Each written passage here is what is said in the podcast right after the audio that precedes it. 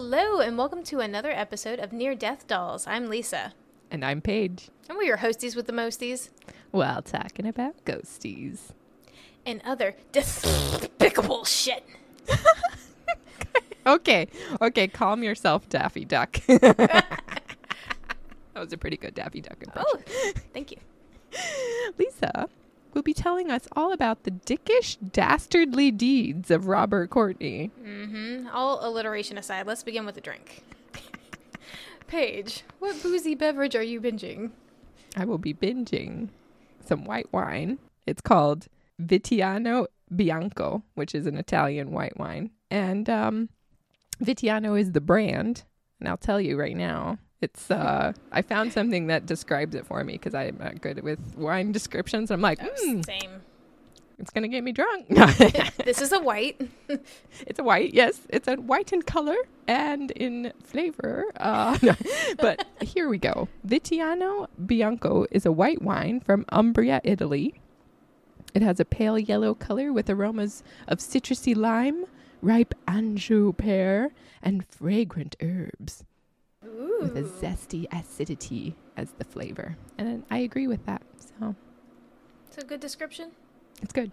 Let's see it. Oh, there it is. Are you, and you're drinking out of a uh, mason jar. Mason jar. Classy. That's a classic Paige for you right there. Yeah, Yeah. class. Classy Paige. what about you, Lisa? What's your boozy beverage to My binge? boozy beverage to binge is uh, Smirnoff Ice Smash, red, white, and berry, blue, raspberry, cherry, and citrus. Nice, nice. So you're, um, I feel like one of our previous episodes you had a, a different Smirnoff I drink, but it was I- similar. It was mango peach. Anyways, I am. Mm. You cannot see this, but I am drinking out of my Agent Scully Agent mason Scully? jar. Skull mason jar. Ooh, this is blue. I love a blue drink. All right, let's see what we think here. Hot damn, that's good. Oh, good. Okay, from your face I couldn't tell. Ooh, very No, blue, very pretty. It's, it's, very pretty blue, and so I was wondering how they got blue, raspberry, cherry, and citrus to like mesh. Because I was thinking of like a bomb pop, or is that what they're called? Rocket. Pops Rocket pop things. Pops? Yeah, Yeah, the the ice sickle. What are they, what are those called? I am. I think it's called a rocket pop. Yeah, like a rocket pop. So it has like the cherry, and then the middle's like white, like uh, citrus, and then the blue raspberry. That, it tastes like one of those melted in here with alcohol. sounds amazing. I'd get that from an ice cream truck. Oh my gosh, yeah. What was your ice cream truck choice? If it came by, what were you getting as a kid? I liked the weird characters with like the gumball eyes. So whichever one they had in stock, like a Spider Man or a Ninja Mm-hmm. Turtle or something, I just thought it was fun to eat the faces. I liked the the Chip and Dale one, and it had like the the um M&M nose, like the red M&M nose. It was really cute. Um, but I also love a Choco Taco. They had some good stuff, man. I think that's what I need to do with my life. I need to start an ice cream cart truck thing, and I just make like gourmet Choco Tacos. I think you should. And you could have a boozy version for Ooh. over 21. Must see ID. That's the idea. okay, that sounds good to me. Mm. People come from miles around to get you, get some of your drink. I think so. Apparently, this is one of the most um, alcoholic states. People enjoy alcohol a lot more here. In Wisconsin specifically, okay? Yeah, they they say Wisconsin people like to drink, and it's true. It's true. But they're very nice. Like I've yet to meet any mean drunks here. Maybe that's why they, they're nice, is because they're always drinking. But not mean drinks, drinkers, like you just said, not like a mean drunk. I hope. I hope not either. Okay, Paige. Now that we've had a little fun and kept things a little light, are you ready to hear about Robert Courtney? I think so. I don't know anything about Robert Courtney, so I'm going to say yes. All right. Well, um, here I did not prepare any dolly distractions. I feel like this is going to be a hard case without the traditional. You'll see. You'll see. Okay. Okay. Okay. if I need a dolly distraction, you'll just have to come up with something on the spot. I'll do a little jig. Okay. Pick Boo up and just have her distract me for a second. yeah, I'll show you a boo butt. Oh, That's my dog. butt. In case y'all don't know, no, Boo is my corgi, and she has a cute little butt, little furry butt. Yeah, what do they call a boo butt butt fluff? Blah. Boo Bear Baby Butt Fluff is her nickname. Yeah. I'll just tell you cute anecdotes about Boo. I might just ask for those anyway, even if I don't need a distraction. sounds good. Sounds good. Okay, one second. I just wanted to make sure we were still recording. I don't know why I got this weird feeling that the recording stopped. Hey, we're good. We're good. Okay. Okay. So, to begin this tale, we must start with a nice lunch in Kansas City, Missouri. a lunch. Okay. A A, luncheon. A lunch, if Mhm. you will. Luncheon.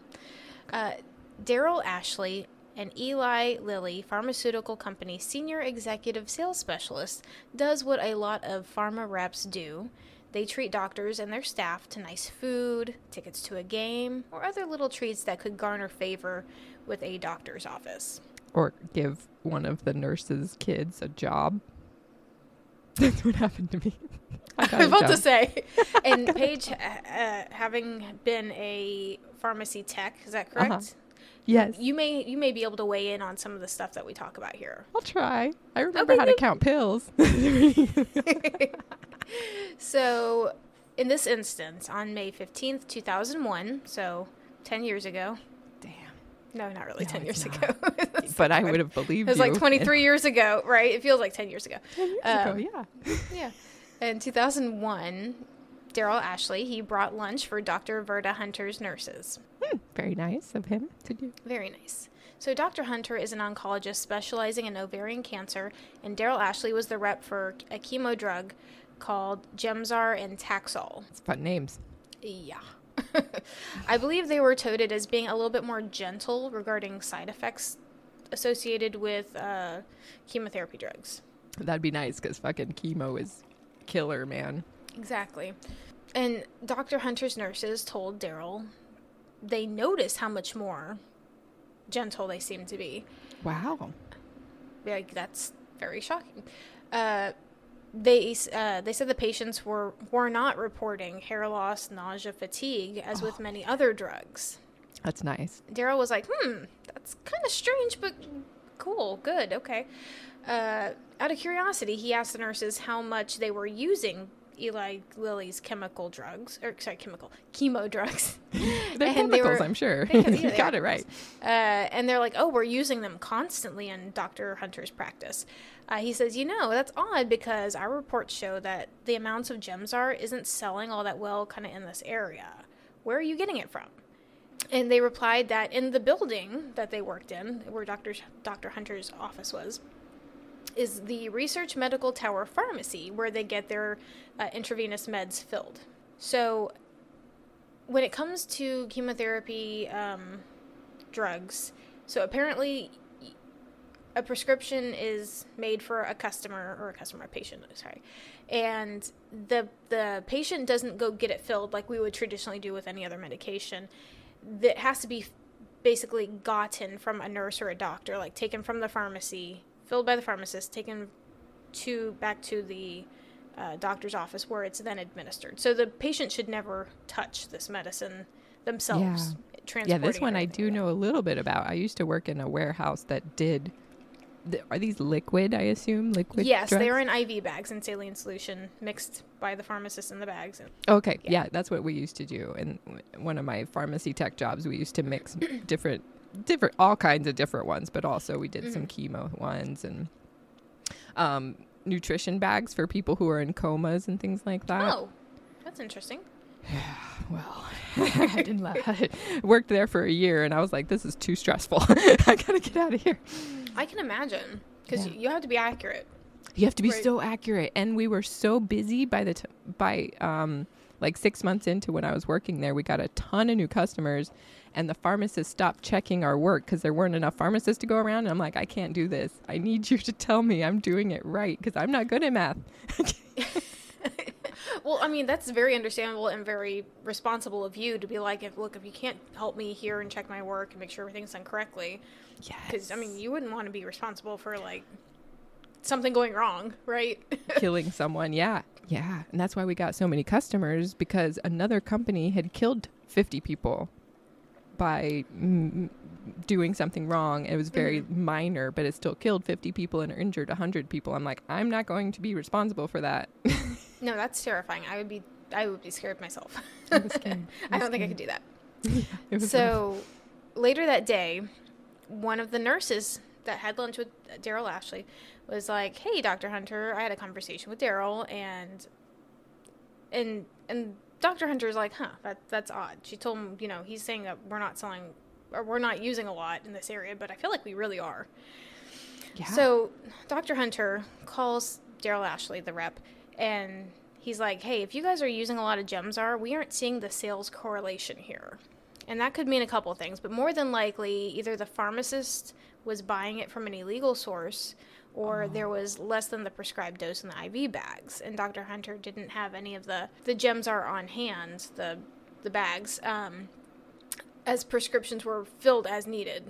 Oh, I see. So this is a little different than what I did, huh? Because you said as needed. It's not like somebody in a warehouse doing a huge batch. N- no, this would be very specific to a, a patient. Okay. So, like a patient might need a lot more, and that would be specifically filled by the pharmacist to Right. that dosage. So they don't have it on hand to just be like, well, let's test Nah. this one. It's not like just a bag that's just hanging out right there and it's like in stock, like the grocery store, you know? These are Yeah. all made to order.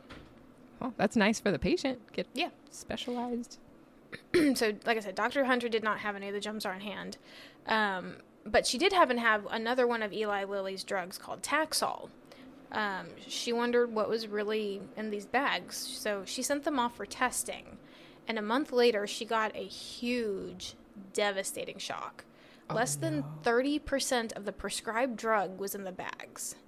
What? No wonder the patients aren't losing their hair. They're not getting the drug.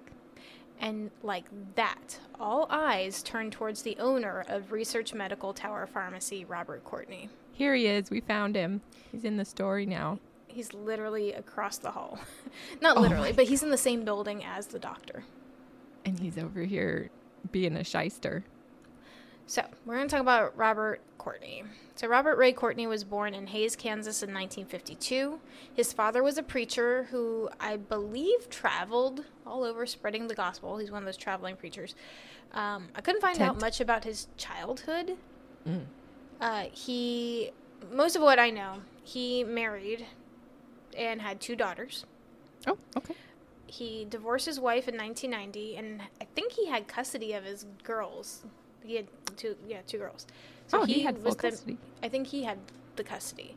Hmm, Um, okay. It didn't say why, because typically it's shared. If as long as both parents are decent, it's shared. But it seemed like he might have had like what's it called when you have main custody or primary custody, full, Yeah. custody. Yeah. Um, Usually that goes to the mom. If anybody's going to get the full custody, typically, I guess it depends on how good your lawyers are. yes, yes, how, how good your lawyers are, how bad the other spouse is. Whatever you can dig up on them. So yeah. I don't know anything really about that, just that he had custody of his girls. He Okay. married again, actually eloping after dating this woman for only like two months. Two months. That is not enough for me. I'm like, I don't know you yet. Apparently, he knew her from his childhood. So, Oh, like, okay. They, It'd be they- like I think, I you think and she me was, eloped. Yeah, yeah. Um, but I'm married. That would be polygamy, and we don't do that. We go to another country. we'll find another country. It's fine. Um. So yeah, so he married this this woman he knew from his childhood. Uh, but this wife, who in all interviews request requested to remain anonymous, not have her name used, uh, reported that Robert had some insane mood swings. oh, poor lady. Now she's married to the guy. He demanded that she could never dress casually, even in their home. She always had to be like dolled up with hair and makeup and clothing, like even at home. Like I can see putting yourself together. Sure. Like this last, uh, I, s- I said as soon as I had my birthday, which was recently. I don't know if you Mhm. remember that or not, Paige. I knew Paige it. I forgot knew my it birthday. Everybody, I'm sorry. I'm sorry to the world. I forgot Lisa's birthday. you just you didn't forget it. You just had it on the wrong date. I did. I did. I was late. I was belated in my was- birthday wishes. but anyways, I was getting. I was ever since my birthday. I was like, you know what? I've been working from home for a year, and I have not been putting in any effort into making myself look nice during the day. Even though not really anyone sees me except for like Teams calls. Like, but I started doing my makeup and trying to get my hair looking nice. And okay, I still wear leggings and hoodies, but it's winter in Wisconsin, so I'm gonna stay. I'm gonna stay casual, cool, warm. You're whatever. not married to this dickhead. You don't need to be on it all the time from head to toe. No, but I, I, have been putting myself together. Anyways, uh, he even told her to sell her modest car. Uh, I forgot what she had, but like maybe a Kia. I don't know. She had something a, a modest car. Uh, Something regular. Just just something like anybody would have. Uh, because if she was gonna be married to him, she would only be allowed to drive a BMW. If he's footing the bill, I'm like, if you're buying, I'm driving. I'll take it. he's a pharmacist. He got to be making some kind of money. He also said that she needed a job to get a job, even though he was. He seemed to be pretty well off. Like he he's driving, I forgot a Jag or something, and oh my god. he's like, "You need to get a job," which I mean, these days, it you pretty everyone pretty much has to work. It seems Yeah. like just the way the world is right now. But back in like the '80s or early '90s, uh, this, okay, mid '90s, I'm assuming here, not always necessary. So But also, I was going to say about that, it, I assume based on his demanding list of things she has to do now that they're married, that he would also be like, and you can't just work at TJ Maxx or whatever. It's got to be Mhm. a certain kind of job. I don't know. Probably she, not she didn't listed mention there, but- that. No, she didn't mention what kind of job, but just a job. Um, Could be a McDonald's. it, psh, right? Drive drive your BMW over to McDonald's and have everyone look at you crazy. Put on your cap. Mm-hmm. He also said they needed to be careful with money. So if they weren't, so if they went out to a restaurant, she couldn't order anything, but he she could pick off his plate. what the fuck? No. No. That's where I draw the line. Sure, I'll get a BMW. I'll have a job, but I cannot order at a restaurant. Fuck you, man. Like it's bad enough when a dude's like, "Do you just want a salad? Do you, do you- why don't you just get a salad?" right. He's like, "No, you can't even have a salad, but you can have my cheesy potatoes or something off my yeah, plate." Yeah, you can take a couple bites off my plate. Uh-uh. No, you can take a couple bites off my plate. How about that? We're getting what I want. yes. Girl, and salads are expensive anyway now. Uh, they are getting expensive. yes, the shit literally grows out of the ground. Come on, right. This is rabbit food. I'm going to the rabbit farm. Get some for Hey, free. eat a rabbit. Um, okay, Paige, a question for you. Any guesses how long their marriage lasted? Oh my god. For her sake, I really hope it wasn't very long. He sounds very demanding, and like you you mentioned earlier, she said that he had mood swings, which is a big no no for me. I don't deal with that shit very well. like, calm down. good for you. But I would say maybe two years. Oh, Paige, you grossly overestimated. This marriage lasted a week. Thank God for her sake. Jeez. she came to her I'm so senses real quick. Good for her. She figured that out. Yeah, I think they eloped and just yeah, and then she's like, you know what, this is this is enough. It's been we've been hanging out for like two months. We we eloped, and this I can't do this. She must, yeah. I mean, I can kind of see it. You get caught up in this romantic, like, oh, I've known this guy forever. We've just Mhm. started to get closer. Yeah, let's go. Let's elope. Let's go to Vegas or whatever. You know, have a Mhm. fun elopement, and then you're like, oh shit. what did I do? Yeah. so she t- technically she she said she left him after five days of marriage, and then it was annulled after a few months. Oh, good. That's good. So it's like within a short amount of time, you can get it Yeah. annulled. So Mhm. much easier. Absolutely. Jesus. Uh, but ever the Casanova, Robert married for a third time about two years later, and he made her sign a prenup. Which I mean, That's fine. It's totally fine. It's, It's just just- him. yeah, it's dick. just knowing him Yes. and and the the dickishness that has already come forth in the story. Yeah. So he and his much younger wife, I don't know by how much. That's how the articles described her, much younger. much younger. Uh, her name is Laura. They ended up having twins. Oh shit. So She now they have kids with him? twins. Yes, she has twins with him, and he has his older daughters. I don't know how much older. I couldn't really get down dates. They didn't really talk about the daughters much, or the twins. So Just the fact that he had them. Yeah. They Yeah. have a stepmommy, and stepmommy Mhm. has new babies. So Robert was active in his church and sang in the choir. Pillar of the community. Paige's face. Uh, he thought. uh, Sorry, though he was a part of the com- uh, part of the church, people described him as kind of quiet and reserved. Um, he made generous donations to the church and pledged to donate one million dollars over the span of three years in 1999. 99, you said? 1999, yes. Oh, don't hold your feet. Don't hold your breath for that. That's a lot of fucking money. Yeah, so starting in 1999, he said over the next three years, I will pay what will be the total of a thou- uh, a million dollars. Okay. I mean, all right. Maybe that's why he was penny pinching because he was very charitable gentleman. I just doubt it. That's all. I doubt it. So, pharmacists today can make anywhere between, and this is not pharmacy techs, it's the Mhm. actual pharmacist who has to go to school, um, like a lot of school, not just you know. Not just two years Two like I did. yeah. No, seven years. Yeah. Mhm. Uh, they can make anywhere between 60k up to 160k, just depending on what their role. Like it just depends on what their role is. Um, of course. Yeah, it could be easier. It could be harder. Maybe you're just working at Walgreens. Probably Yeah. not as much money there. it really just depends on where you're at. So at the time, the average was about 60k a year, which in, inju- uh, adjusted adjusted for inflation is about 112k. That's good. That's a good amount. That, I'm that's gonna say that's pretty that. good. Yeah, That's not bad. not bad. I literally wrote it down here. That's not bad. But uh, Notes from Lisa in the margin. yeah, that's not bad. Uh, bad. But Robert was the breadwinner for five people, and he's wearing these nice clothes and driving expensive cars. yeah, it's And you're not Jaguar. saving a ton of money just by having your wife eat off your plate. Yeah, and she has to have a job too. yeah. But then you got to pay for your BMWs and Jaguars. Yeah. So maybe there was another way to make money without necessarily spending a lot of money, right? I have a feeling he figured something out. I believe he did. Yes. Yes, my dear. So we're going to go back to after the conversation the rep had with the doctor. After So, lunch, after the after lunch, luncheon that yeah. they had.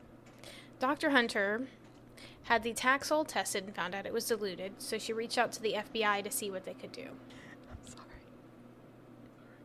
Sam is brewing coffee. That Can sounds delicious. Do you- gurgling. no, but you get, get you some if you need some. No, I don't. I don't need Mixed any. into your wine. it's very gurgly. Oh, I hear nothing, so you're good. Okay. Okay. it might pick up on your mic, but we'll, we'll fix that in the end. We'll, we'll fix Hopefully that in post. Yeah. sorry. Can you please continue? so she reaches out to the FBI. Uh, the FBI decided to do a little covert operation. they put somebody undercover. Sort of, kind of. You'll see. You'll see. Okay. So they had Dr. Hunter write a few prescriptions for Taxol and Gemzar over the course of, uh, I don't know, a week or so, and had Robert Courtney fill them. The nurse brought them, like, went to his pharmacy, picked them up physically, took them back As to usual, Doc. right? Yes, as Just usual. like- Uh, yep, that's very common. Uh, and took them back to Dr. Hunter's office where they were immediately turned over to the FBI. Like, she walks in the back room, just hands them the bags. They don't sit there for any amount of time. They're literally boom, boom, point A, point B in the hands of an FBI agent. And he FDA. just mixed them. She just brought them in. Yep. Nobody else has tampered with them. Right. So, so the nurse hands them over. Uh, after they were tested, it came back with even less medicine in them, between 17 to 39 percent on average of what was prescribed. Oh my goodness. So these patients are like, man, no side effects, but uh, cancer's not going away either. Nope. One of the IV bags tested actually showed less than 1% of the medicine that should have been in there. Are you kidding me? He's just hydrating these patients. He's like, here's At some saline. point, I hope you like salt water. yeah. Yeah. Jesus. Jesus Christ. So in, in of. August of 2021, the FBI came to the Research Medical Tower Pharmacy, showed Robert Courtney a search warrant, and told him to step outside so they could talk. Oh no. I it- I wonder what he's thinking. Is he like, they caught me? Or is somebody else doing something wrong? So he there are other people that work in his pharmacy that he's hired, but it's mostly him. But they don't know that yet. So they take him outside and say, "Let's talk." They asked him if he was the one who usually would fill the IV bags with the medications, like mix everything up. And he says, "Yes, almost always." I want to say one of his daughters worked for him. Oh, I don't know if she did it in that capacity, like work for him in that capacity, but they did say that I think she was on his payroll, so I'm assuming Maybe she like- did something for him. I don't know what. Admin answering the phone. Could have been like that. I have no idea. Um, they told him the dosages were heavily diluted, and did he know why that could be? And Homeboy was like, mm, "Nope, no clue." Oh, really? Oh, here's my shock face. So the FBI and FDA began digging even more deeply into his business and finances. They came to find out he had been doing this for over a decade and could have affected more than 5,000 cancer patients. oh my god. Oh, so like over a decade, they have probably numbers in this hospital of like how many patients are cured from cancer, how many get remission. You know, uh, oh my god, and then it's all skewed because this asshole is Mhm. ho- withholding medication. I like how Sam just walked by. You're like, this asshole, and kind of like, This asshole. no, not Sam, asshole. Sam is not an no. asshole. Sam's not an asshole. He's a sweet man. it was This just funny because he happened to walk here. by. Know, right as he walked by, I was like, "This asshole." Sorry, Sam. it's not true. It's not true. I don't think of you like that. so, so anyway, so um, yeah, so they take him out. He's like, yeah, I have no idea what that could be. Like that is shocking. Oh my god. So, uh, so yeah, the FBI and FDA began digging into this horrible thing, and they, you know, they came out to find five thousand cancer patients have been affected, at least, at least. At least.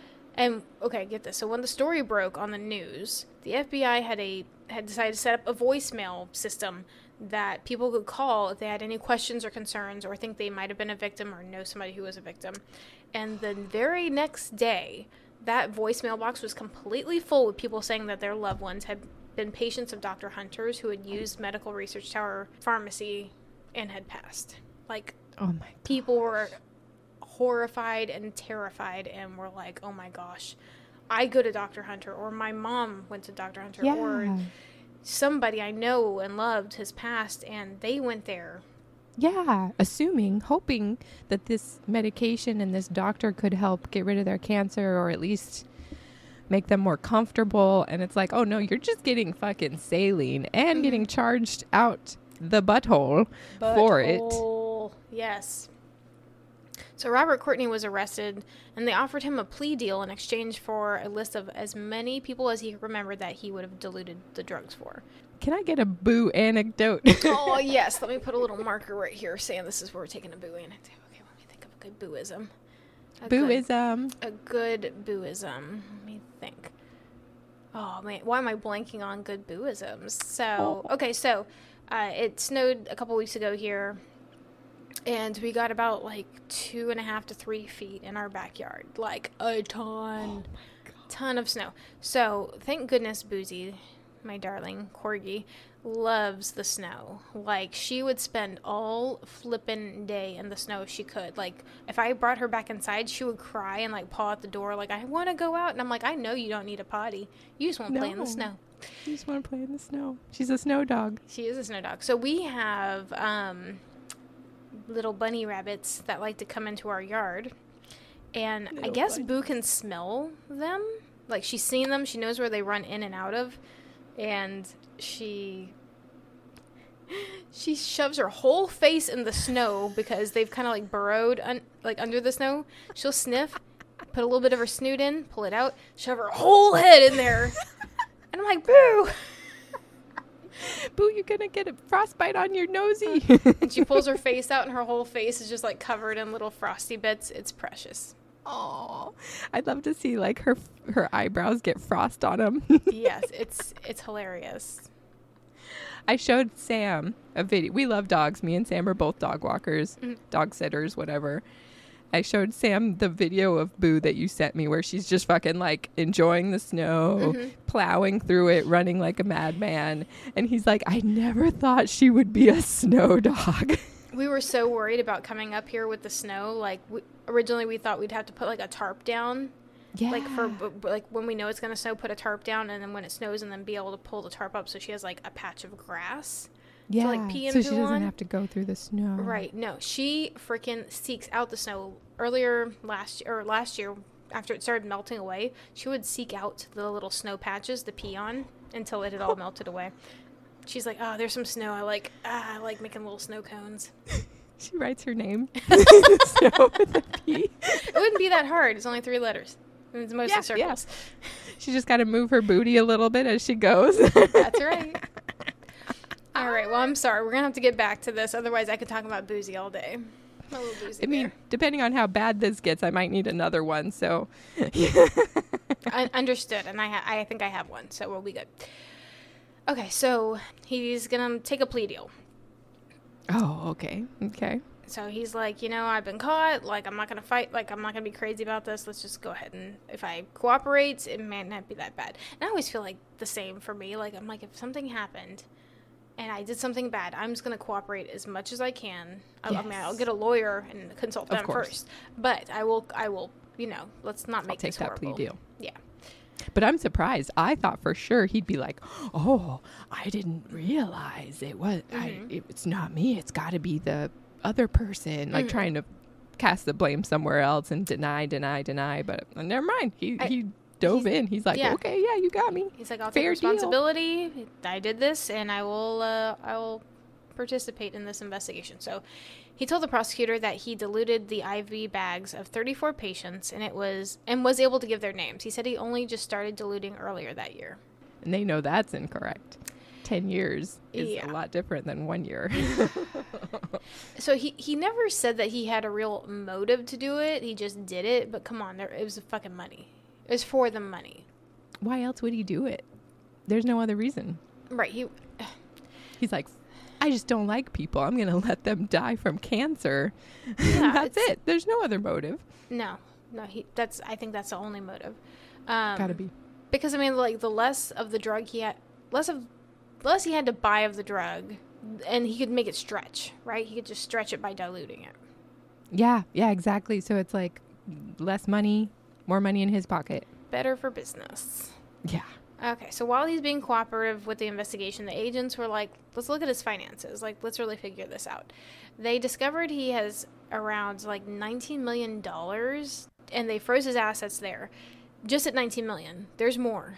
Definitely There's more. More? There's more. He's making his goddamn wives eat off his plate, mm-hmm. saying we need to tighten the belt. Mm-hmm. And he's got 19 million plus dollars just hanging around, just waiting for him. So that means, looking at that amount of money, that means it did not just affect 34 patients and only started earlier that year. No, because this is happening in like May, June, July, around this time. Oh, yeah. he So he's like, oh, just in January. Uh, It's He's like, I just kind of started months." earlier this year. Like, uh, mm, no, sir. Okay. Mm-mm. So here's some math for you if you want to kind of understand. Um, one order of 1900 milligrams of Gemzar had a value of about $1,000. Okay. But That's the sample tested for that order that Dr. Hunter did, um, it only had 24% of the amount ordered. So it was really only worth about 240 bucks, approximately. So it was like a thousand to two hundred and forty. Mm-hmm. So the difference for that would be about seven hundred and eighty dollars. Um, Thank you, because I was like, I'm not going to be able to do math. this math really quick. No, I did it for you. Thank you. Uh-huh. And uh, every month, Dr. Hunter's office was ordering about ten, uh, sorry, not ten, hundred thousand dollars worth of cancer drugs each month from Robert's Pharmacy. So he's making an eighty percent profit. Oh my god. He he didn't even just skim off the top. He fucking went in deep to take about my it's like okay, maybe like not not saying people should do this, but it's like it makes more sense if you're like nobody will catch me 10% off the top, you Mhm. know, 80% piece of shit. Well, I mean, okay, so I don't really know like how to price out medications and what you, what you keep as profit because you do mark it up to sell it. That, that makes sense, but no, like t- I don't know, eighty percent. I don't know that part either. Yeah, I, I was going to be in purchasing at one point, and for some whatever reason, I went and did a different thing to train. Mhm. So I don't know how much drugs cost or how much, you know, yeah. So that part of pharmacy, I have no idea about, Mhm. but I know that drugs are expensive. They like they you said, are, $1,000 but they shouldn't for- be. Yeah, a thousand dollars for like this bag, and there's only two hundred and forty dollars worth of actual medication in it. No, so. so he's making eighty thousand dollars a month, Oh my god. which is a little too much, I think. it is. It's a lot. It's a lot too much. And that's also, like, yeah. Sorry, go ahead. Also, what? I was just, I was going to derail a little bit, but I kind of want to know. Because, you know, there's like placebo effect Sure. and, you know, it, faith healing. There's different ways that people have said that they've gotten rid of cancer, and it Mhm. could just also go away. I don't know. I'm not a fucking expert. But I wonder of the people who got these very diminished amounts of the medication that they needed to get rid of their cancer, how many of them actually did recover? I know not a lot because there was a very high number of poor patients that were, you know, d- people calling in being like, my mom died and she was at that hospital. Mm-hmm. But it'd just be interesting to know because, like, oh, I'm getting the medicine. It must be helping. Is there a placebo effect of some kind? Mm-hmm. I don't know. So I have a really sad story to tell, and I got this from the Opportunist podcast. So I'm just going very lightly over this episode, like this topic. If you want an in depth, I think it's like a four or five parter, The Opportunist, which I think I've mentioned before because I've listened to them about Sherry Shriner. the Um, Shriner, yeah. Uh-huh, yeah, Sherry Shriner and the Orgone Warriors. I listened to that was their very first one. Amazing. They do such. I love their podcast because it's so in depth, and I actually like the host's voice. Like she has a very nice voice. And uh, okay, so I, she covered. I think this was like the second season of The Opportunist, but they talked to somebody in The Opportunist, and this guy was like, "Yeah, my my mom was a patient of Dr. Hunter and got her medications from from Robert Courtney, and my mom." Like growing up her hair was her crowning jewel like she loved her hair he's like she had a standing appointment every week to get her hair done and when we found out she had cancer she was so upset about losing like going to be losing her hair so Yeah. when she and it doesn't grow back right. It does not grow. it's grow- a whole thing. Right. It's yeah. So when she started getting her chemotherapy and nothing was happening to her hair, she was thrilled. She's like, I'm going to heal. She's like, look at me. I look great. I look amazing. And during this time that it's being discovered, they're like, ma'am, like you have not been getting the medication that you were supposed to be getting. And once they're like, let's go ahead and correct that, like they started actually getting it filled correctly, she started losing her hair. Is that not the most, like, one of the saddest things ever? Like, she had all these high hopes, and then she Yeah. finds out she's not even being healed or No. trying to be healed. You know what I mean? Right. Yeah, she had her her faith put into this doctor and Mhm. this pharmacist. Not not even necessarily thinking about it. It's just like you go to the hospital and you assume that you're getting treated. And she was like, "Oh, yes, I get to keep my hair. I'm still Mhm. looking good. This must be working really well, but not giving me the bad side effects. This is wonderful." And then comes crashing down. I mean, it's bad enough to know that you have cancer and need chemotherapy, but then to add a layer on top of this piece of shit hasn't even been giving you the medicine you thought you were getting. No. And now you're getting the medicine and now you're getting the bad side effects you thought you could get around. Right. No, I know. it, it that made me so sad. Um, and I, I, I'm sorry, I cannot remember exactly, but I'm pretty sure she ended up passing because they just didn't get it in time. Yeah, right? Because who, who knows how long it could take forever to be giving getting those treatments. Mhm. Who knows how long she'd just been sitting there getting saline. exactly. How about a boo fact? Do you need a boo fact? Gosh. Uh, I'll tell you a quick little boo anecdote, real quick. So with the snow, just because she's so precious in the snow, she's so funny. she Um, is so precious in the snow. So last year I bought her this toy. It's a ball. It's like a rubbery ball, but it has like little, I don't know what what's the six sided uh, sectagon? No, hexagon, Hex is six, Maybe. right? I don't know. Anyways, it basically has all these like holes in it, so it, it doesn't hold any kind of liquid or anything. But I got it for her because I thought she she likes like pulling things out of things. Like if you were So you put- thought like you could stuff some Yeah. stuff inside of it? I it. thought I would stuff things in these little holes, and she'd like she loved socks, so she'd love to pull socks out. Um, so I got her this thing, and the first day I got it, I'm like, oh, she's gonna love this. And so Kyle took it and he kind of like rolled it towards her, and she's very she's a scaredy dog. Okay, he rolled it towards her, and I think it like hit her in the snoot a little bit, and she fl- flipped out and decided she does not like this toy one bit. She literally would not come in the room if it was out. Okay. Oh. So, fast forward a year or two now, and I had put it in the backyard to see if she'd ever want to play with it. She doesn't. And it got snowed on, and it got covered. So while we were outside playing in the snow the other day, she finds it and starts digging it out. And I'm like, "What is she digging at?" And she starts pulling on it, and I'm like, "Oh my god!" Like she she would. She's terrified of this ball, so I can help her pull it out of the snow. And she takes it and starts running with it, like, "Ah, I got my toy! I got my toy! I got." I'm like, "Give me that toy!" And I like chase her with it, and she she was just running around with it, and I'd throw it, and she'd chase it, and it was just so cute. I know you guys don't really care, but I Paige knows Boo, so it's extra cute. But I just love that, that she was no longer scared of this toy now that she dug it out of the snow. Yeah, her friend the snow gave her a new toy. it got like, "Oh my God, look what I in found." snow. Yeah. So That's adorable, Lisa. Your toy worked out in the end. In the end, it did. So we'll have to play with it some more when we go outside. yeah. I want to know from any listeners who might also have experience with corgis. Are they typically in love with snow like Boo is, or is Boo an outlier? Yeah, I would like to know that too. So let us know. I'm sure when we when this episode comes out, I'll put out um, our Instagram post. You can just comment on Instagram. Please, I would I'll- love to hear some corgi stories. I don't care what it's about. Just tell me. And maybe I'll post a video like of Boo snow? playing in the snow. I think I actually have a video of her playing with that toy, so that'd be cute. There you go. That'd be per. Oh, I'd love to see that, Lisa. okay. Up on our Instagram, I mean. But On also, I would love to see it. I will send it to you personally as well. That's the perks Thank of being a part of Near Death Dolls, the podcast. Just the two of us. Just, Just the the two. two of us. okay, we got to get back into this. Otherwise, it's going to be like a three-hour long episode. Okay, there's not there's not that much more. Okay, so um, like I said, on the Opportunist podcast, they had one of the FBI agents whose name is Melissa Osborne, who actually was a retired pharmacist. She like retired from being a pharmacist, and she decided like, oh, there's I've always wanted to work for the FBI, and they're I don't know cr- this crime unit or whatever, and she got the job.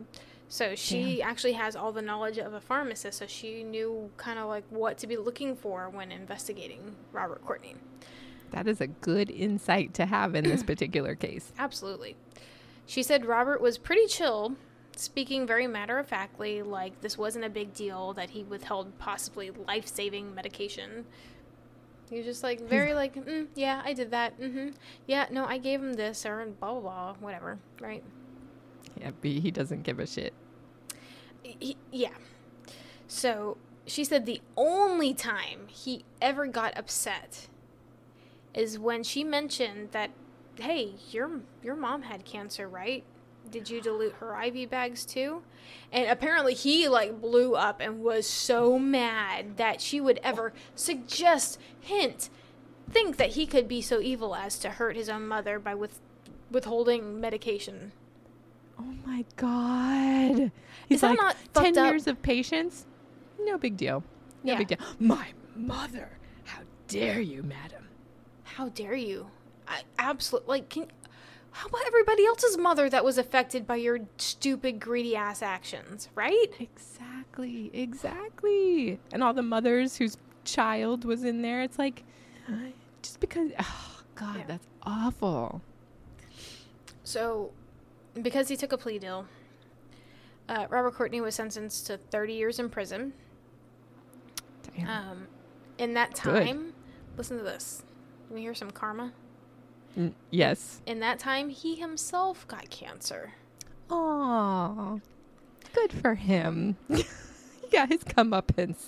Oh my, um, I'm, I'm like, wouldn't it be like the most righteous karma if they just gave him saline in a bag and said that here's your treatment. Here, Yep. hope you get Less better. than 1% of the medication. Yeah, Yeah, there's medication in here, and guess how many, how much percentage of medication is in here? Let's see where you end up. In hell. I love that karma punishment. That's a good idea. Let's implement that into the actual criminal justice system. you Don't get what you you, put out. Thank you. yes. Oh my gosh. Every time, like, I always remember, like, growing up, every time, like, something crazy that happened where someone was, like, pure evil, like, came on the news, my dad was like, you know what? You just take him out back and shoot him. Like, Yeah, these people don't need to exist anymore. There's save no money reason. Yeah, save money. because you're not leaving them on death row for 20 years. Two, Right? you're not. Uh, it's easier. It's quicker, painless because uh, lethal injection is actually very painful and like they don't do it right ever. Mm-hmm. So it's like yeah, just quick, quick, get it over with. Did you see that thing I sent you about the? There was a new way that they're killing people and on death row, or they started. Yeah, Yeah. it's like a what is it? It's like gas. Was it nitrous oxide or something like that? It was Uh, something. yes, where, I think you're right. Of, yeah, some kind of Yep. laughing gas. Not laughing gas. Wouldn't that be nice No, just to go out fun, laughing? just kidding. Yeah. Never I'm sorry if my up. tongue Okay, was blue when I went that. Ah. so, anyways, um, let's get back on. where is it? Okay, so yeah, it would be great if they gave him some karma like that. But um, at one point, after he's already been uh, sent to prison, he asked for a day pass out of prison so he could attend his daughter's wedding and give her away. And The he was is no. yeah, the Fuck answer you. was no. They're like, "Mm, Oh, good. no, sorry, Bob, no, this is not happening. You can't just be in prison and be like, "Can I get a day off?" no, I really that's need not how it works. I need to take a mental health day. yeah, yeah, exactly. No, I just need some PTO. jeez, no. Um, so yeah, it was a night. The church that he had donated money to, I think. Okay, so remember I told you he was going to donate a million dollars to his church over the span of three years. I think he did the first year. He like did the first payment of donation to the church. Well, the church that he had donated to um, ended up giving that money back to, and to the families of victims. So they're like, yeah, no, wow, we'll give this back. I am impressed. I'm impressed too. And you want to hear something even more impressive? yes. Okay, so I didn't write this down, but I remember it from the Opportunist podcast. Um, so Robert Courtney, he wasn't like arrested on the spot. He actually was like, "Hey, I'm going to turn myself in. Like, you know, Oh. I, I will turn myself in. No problem. You know where I'm at. I will. I will come turn myself in." So the day that he's going to turn himself in, he apparently takes like a satchel of money, of cash, cold hard cash. He takes it over to his father, who's alive. His dad's alive, and he gives his dad this money. It's like, hey, stash this somewhere safe. His dad takes it over to one of Robert's daughter's houses, and I don't know how he managed it, but he like went up in their attic and like put this in their attic. Like I don't remember how much money cash was there, but he a had satchel full. in this yeah satchel. I don't know how big the satchel was, um, but he like went and stashed it in her attic. Anyways, at some point, I don't know what point, but at some point, his daughter, Robert Courtney's daughter, I guess, goes up in the attic looking for something, and finds this bag of money. And when she realizes where it came from, she turned it over right away. She's like, "This is blood money. I'm not taking this. I'm not keeping this in my house. Like, no, this is wrong. No." Jeez. And Bless her heart. bless her heart because I mean I don't know how much money was there. I, I, they might have said, but I didn't remember. But basically, she's like, mm, no. No. She's like, this is And she didn't have to do that. I mean, you know, technically she could have just used the cash and she didn't know it was there. Uh-huh. She didn't know where it came from. I mean, you could kind of guess where it came from. you would think so.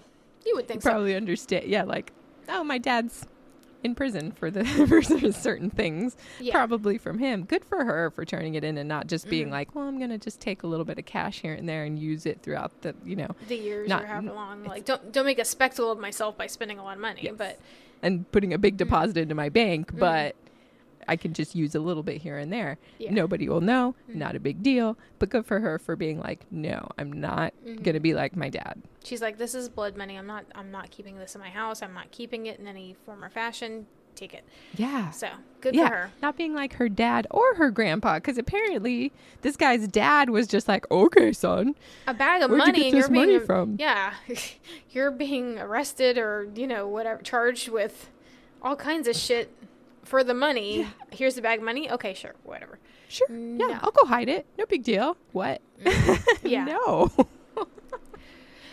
I mean, 100% to be fair, I have no idea if he told his dad what was in here. He's like, hey, you know what? This is just um, a bag I borrowed from my daughter. Can you just go take it to her house? Put it in the attic. Could be. He, he may not Totally have known. I don't know. I have no clue. yeah, the dad. You're right. The dad might have just been like, "Oh, okay, no big deal." Didn't even look in the bag. Trusted his son. Shouldn't have, but Really could have. He did not instill good morals into his son. No. No. It's always the preacher's kids you got to watch out for. It is the preacher's kids that you gotta watch out for. Mm-hmm. Like how the preacher's daughter always gets pregnant as a teenager. Like that.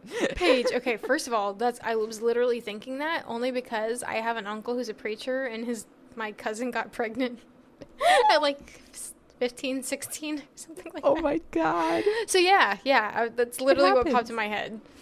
It's not just a Madonna song that I can't remember the name of right Papa now. don't preach. Is that it? Papa don't preach? I think so. Yeah, pretty sure.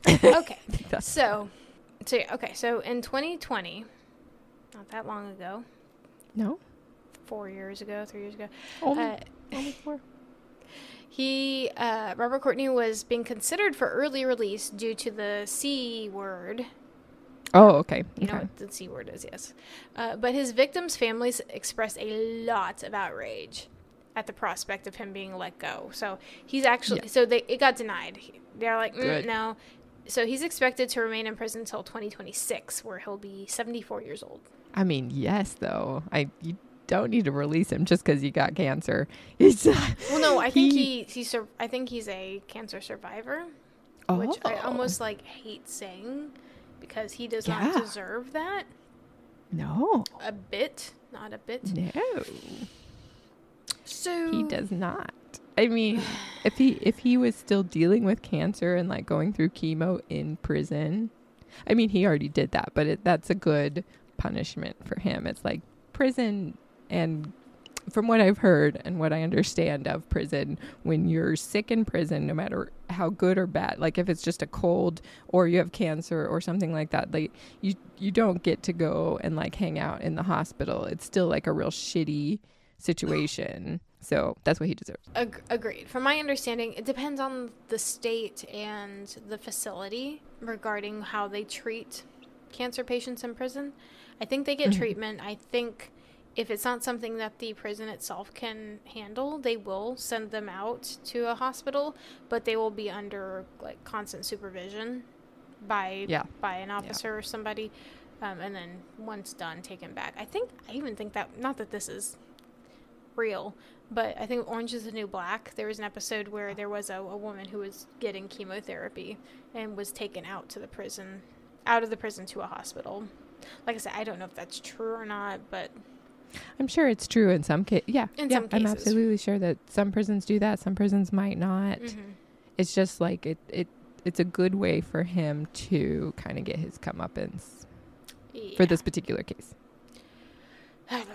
okay, so that's pretty much the end of the episode, but I got some final thoughts or some final Yes, please. comments that I didn't quite fit into the story earlier. So um, I read a lot of people were actually hating on the pharmaceutical rep, Daryl Ashley, because Why? they were saying he only inquired about this situation due to making sure he, he got his commission. Like, out of greed, he Oh. was like, well, you guys are using a lot of it, but I'm not seeing the commission from a lot of it. So where is it? Like this is, oh, you know, and people are like, he only can't invent the money. But you know what? Let me tell you something. If he hadn't, if he hadn't, no, no, one would, one would caught him. know. How how No long one would know. How long till someone would have figured it out?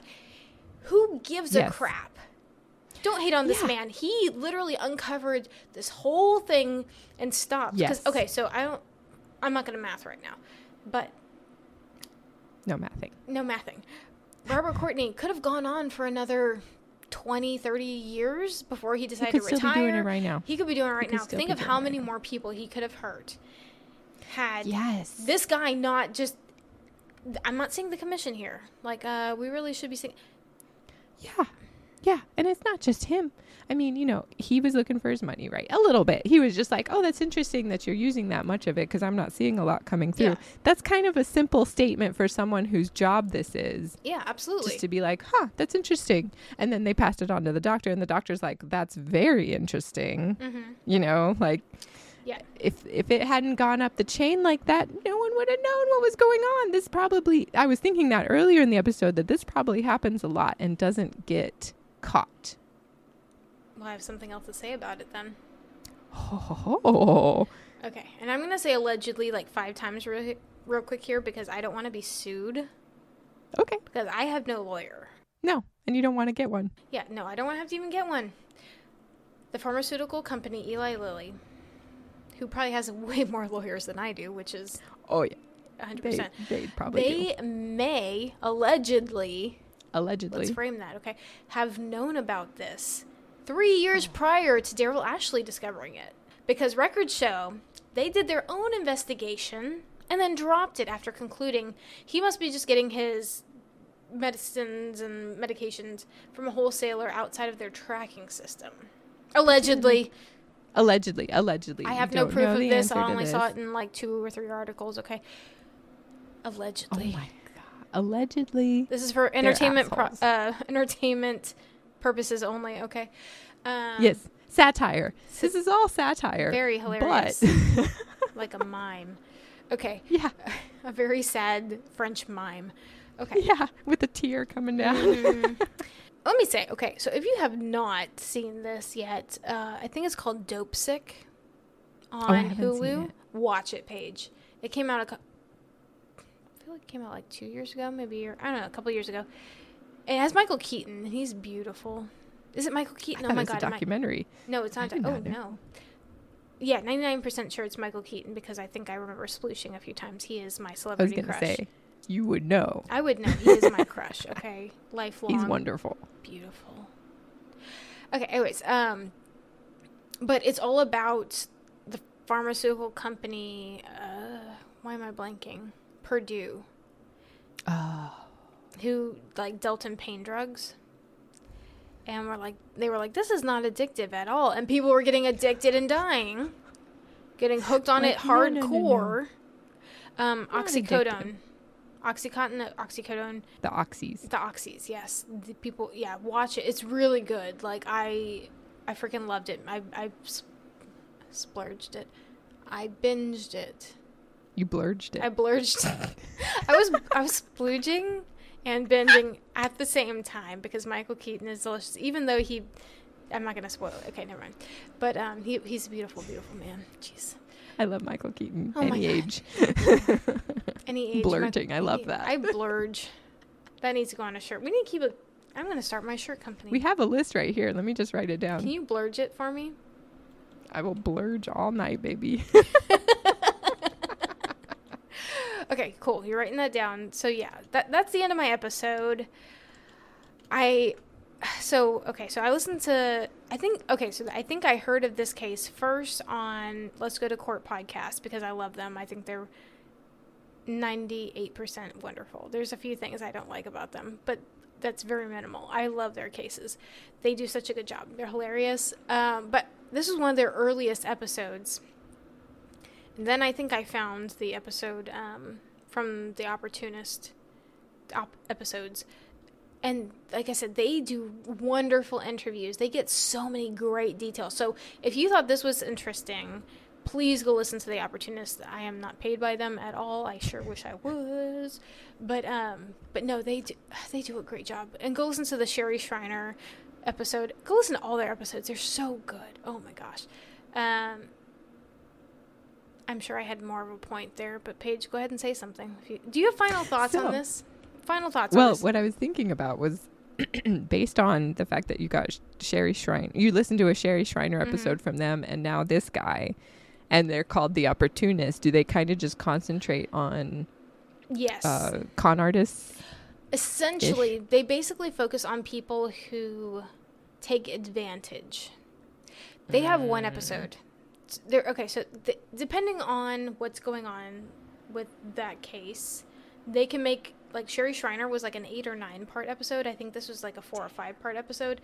There was sometimes they do like single episodes, and they did one which w- nobody was physically hurt or conned. I mean, they were conned. They weren't physically hurt by anything. It was some guy who found ways of just utilizing the internet and social media to kind of con people.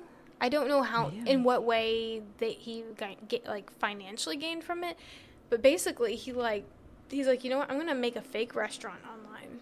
I'm gonna give it some pictures of food and say like it's like the most high class exclusive restaurant. And so he set up a phone number and people were calling like I, I, I need a reservation i need a reservation he's like i'm sorry we're all booked so he created all this buzz around a fake restaurant that didn't exist and then finally he's like you know what they're gonna start really wondering like where this restaurant is exactly because i don't think he like clearly posted where it was so basically i forgot it was his backyard or someone else's backyard that there was like a shed oh and he set up a couple tables and he's like, okay, we're only taking three reservations today. Like, that's how exclusive this place is. People were literally coming to his, like, backyard. He was cooking. This is some fancy restaurant. He was cooking microwave meals in the shed and bringing them out and serving them to people, and people are like, "This is exquisite." Oh my god, So, that's okay. annoying. I can't remember what the guy's name was, but it was just a funny episode that didn't have a lot of like risk in it. There was not a lot of. yeah. It was just. it was an opportunist. This guy was like, "Let me create something here, con people." But, um, but yeah, no, I love every time I hear, every time I see an episode has come out by them, amazing. So please listen to the opportunist. Paige. He's bringing them like fucking hungry man meals. Yes, yeah. Some some he just dumps it on a plate. Mm-hmm. Absolutely. I told Kyle about it. So, okay, my husband Kyle, he does Yes. not like true crime at all. There's very few true crime things that he will ever say is interesting. I started telling him about this. He's like, he's like, you can't tell me about that kind of stuff because that just makes me so angry. And I'm like, this makes me Oh. angry. Yeah, that's what true crime is for, Kyle. You get angry, you feel righteous indignation. so you remember the whole like trend that was going on by the time this comes out i mean it would probably been a couple months ago but you know the the the trend where women were asking men how often they think about the roman empire did you ever see that trend I think so. they were saying what's the girl equivalent to the roman empire it's like true crime they think True crime. about like who actually killed JonBenét? What really happened? Yes, Jack the Ripper. Uh, How many times a week do you think about true crime cases? And I'm like, well, I have a podcast, so all the time. I have a podcast about it. All the podcasts I listen to mostly are about true crime. Uh, so it's like Mhm. most of the day. I, it would be m- easier to ask how much I don't think about true How crime often are you not thinking about a true crime case? Um, or paranormal. I, I include all of that. Yeah. All of the things we cover in that category, even though they're not true crime. mhm. It's like I think about that stuff a lot. Yeah. Not the Roman Empire so much. way less about that. Some, Way less. Some girl online was like, I think she's like, you know what I think about a lot? She's like, I think about the Salem witch witch trials. Oh, girl. I'm like, Once yeah, in a while, I will think yeah, about that I'll just out of the blue. hard. Yeah, we should cover that sometime. That'd be fun. You should cover that sometime. I'm, I'm so happy to cover that. I feel like Paige is our resident historian, um, but I may, I may claim that one for myself. no, yeah, I'm not the. Yeah, I don't claim everything in, from history. That one would be very interesting to hear about, though. Okay, that I'll put that on list. You already covered a little bit in our. I think it was a Dolls After Dark from Patreon. we'll be talking about that a little bit later, but um, I think you covered the. Oh no, it wasn't even a, a Dolls After Dark. It was an urban legend. You were talking about the guy who got squished to death. Oh, Giles Corey, yes, from Massachusetts. Yeah, Yes. yeah. So okay. you're already start. You're already on the way. I'm you halfway just gotta there. do the rest of it. I'm like a stone's throw away. No pun intended. Yeah, easy peasy. Alrighty, Paige. Do you have any final thoughts about this episode? I'm sorry, it was, like I said, I I actually did not cover like the most heartbreakingness of it, like all the personal stories of all the victims and stuff. Only because, like I said, the Opportunist podcast really actually got a lot of good interviews with victims. and I didn't want to like just steal all their stories because they worked for them and I Right. didn't. But Yeah. Yeah, I- yeah, I understand. And you just got the you got the point across Mhm. about this asshole. That's all I got to say. Asshole. asshole indeed. I had three jobs as a pharmacy tech spanning 5 years and every pharmacist I met had an ego for sure. Not always like so terrible that you hated them. I had a lot of cool pharmacists that I loved working with like, "Oh, what what pharmacist on this shift? Oh, good. I, I like him. He's Uh-huh. funny or she's funny or what or she's you know, she's good at her job or whatever. There were some really good ones, but they all had an ego. All of them. They all thought of themselves as like a little bit better. Of course, they made a lot more money than we did, Mhm. but they even thought of themselves as better than like the nurses that would call us or the patients or anything like that. And it was, I had one lady pharmacist. She only lasted a month at the place we were working at, but she was on the phone. We, I don't know necessarily in other places. In San Diego, we have a lot of nurses that their first language isn't English. Okay. It's totally fine. I've never had a problem trying to understand what they're telling me. This lady, she was like a Karen. She was a Karen times 10, a little bit older, middle aged at the time, and she was rude to everybody, but she was on the phone with a nurse trying to understand what the nurse was saying, and we, we could only hear her side of the story, Mhm. but she was saying, like, ratches? Ratches. Why are you telling me ratches? Oh, rashes. Rashes. Like she mm-hmm. was trying to teach this poor nurse English. The nurse knew English. It's mm-hmm. just that you under you didn't understand her. You didn't have to be that rude about it. Yeah. Anyway. So I I have my own and I've I've also made out with a few pharmacists. I think I remember a few stories, Paige. That's hilarious. That's freaking hilarious. In my single days, of course. I was not with Sam at the time. No. but I I I am unfortunately not surprised that a pharmacist would do something like this. It's not all of them, obviously, but some of them have such an ego and such a higher opinion of themselves that they'd be like, "Oh, of course, I'm going to make money off of this and give the patient something that they think will help them, but is nothing to them. It's no actual medication. It, it doesn't surprise me. So I really tried to got like get into the mind frame mindset. Mindset. The Mind mindset. frame? That sounds about right. Mindset of Robert Courtney. Like, how how do you start doing this? Because I didn't know this, but like doctors, I guess, and pharmacists, they take a like a, a vow or a commitment, or mm. there, there's something they're supposed to. Yeah, nice.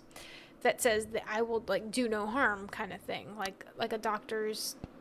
Yeah. You know what I'm trying to say? There- there's a word There's there. a specific name Yeah, for it. sorry. I can't remember right now. Hippocratic. like the Hippocratic Oath. Same for a pharmacist, but speci- specifically for a pharmacist. And they, the FBI agent that had been a pharmacist, she was like, he took this vow, same as me, like, do you know, do no harm, essentially. And he Yeah. did. So I was trying to think, okay, He what did. what could be in your mind, like, you, you know. Hopefully you're passionate about what you do, especially I feel like you have to be in the medical field because you'll get burned out real quick if you ain't Oh, yeah. even if you are passionate, you get burn out. But like thinking, like you know, he's over here working, and he's like, man, I, oop, I did, I ran. Okay, I took the drug. I had to get it in this IV bag. I'm just Yep. like, I'm just like a smidge short. Rather than opening a new bag of medication to mix up, you know what? This is like 95% filled. That's probably good Yeah. enough. I'm, I'm cool with that. I feel comfortable with that. Sure. Well, the next time Yeah. it comes around, he's like, oh man, I, you know, this is this is awful. It would be very expensive to open this new bag just for this Mhm. one thing. I'm sure they're getting enough. And after after a while, your brain, cause I can't, I cannot imagine just one day he's like, you know what, I'm gonna fuck some people up and not give them what they need. So I'm just going to get. just a little- No, I think over time he started small. he started rationalizing it. Like this isn't gonna hurt if I'm off by five percent. Who's gonna know? Who's gonna know? It's literally going into their Yes. arm. It's fine. However they. Yeah. Yeah. So They'll still be getting enough they'll be getting enough. medication. Right. No big deal. Yeah, you're totally right. He probably started off so small and was able to just incrementally increase into the point where he's like, I'll keep all this medication and, you mm. know, keep the rest of the money in my pocket. Or I hate saying this because it's not my thought at all. they're gonna die anyway. They have cancer. Like they're probably already terminal. This probably isn't gonna help. If they're if we already know they're terminal, maybe they came in and talked to him and was like, you know, I'm I'm pretty bad off. Just Yeah. Maybe he can see their charts. I I, don't know. I don't know what And he- information he had access to, but maybe he's like, you know Yeah. what, they're gonna die anyway.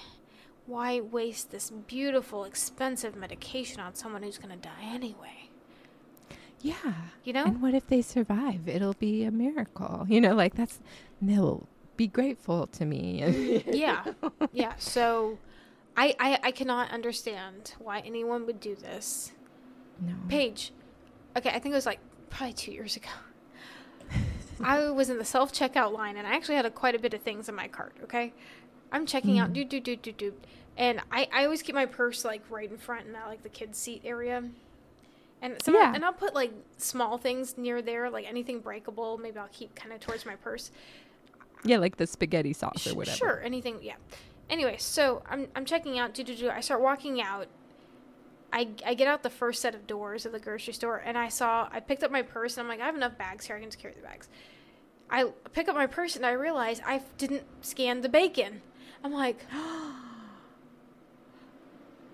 I just panicked. And you was- walked out. No, I didn't walk out. You're already gone. No, I went back Oh, in. Oh, I thought you were already outside. No.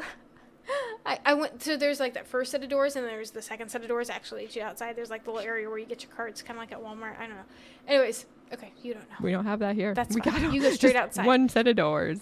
we had two sets okay so I literally went back inside went back to the self checkout paid for my bacon and then left again I was You're like a good person, Lisa. I felt so I well I was like I'm not about to walk out of here with this bacon I didn't pay for this No. bacon no, I would feel terrible. Right? I would feel so bad, Lisa. I wouldn't be able to do it either. I would either like go like set it on a shelf and leave real quick Mhm. or go pay for it.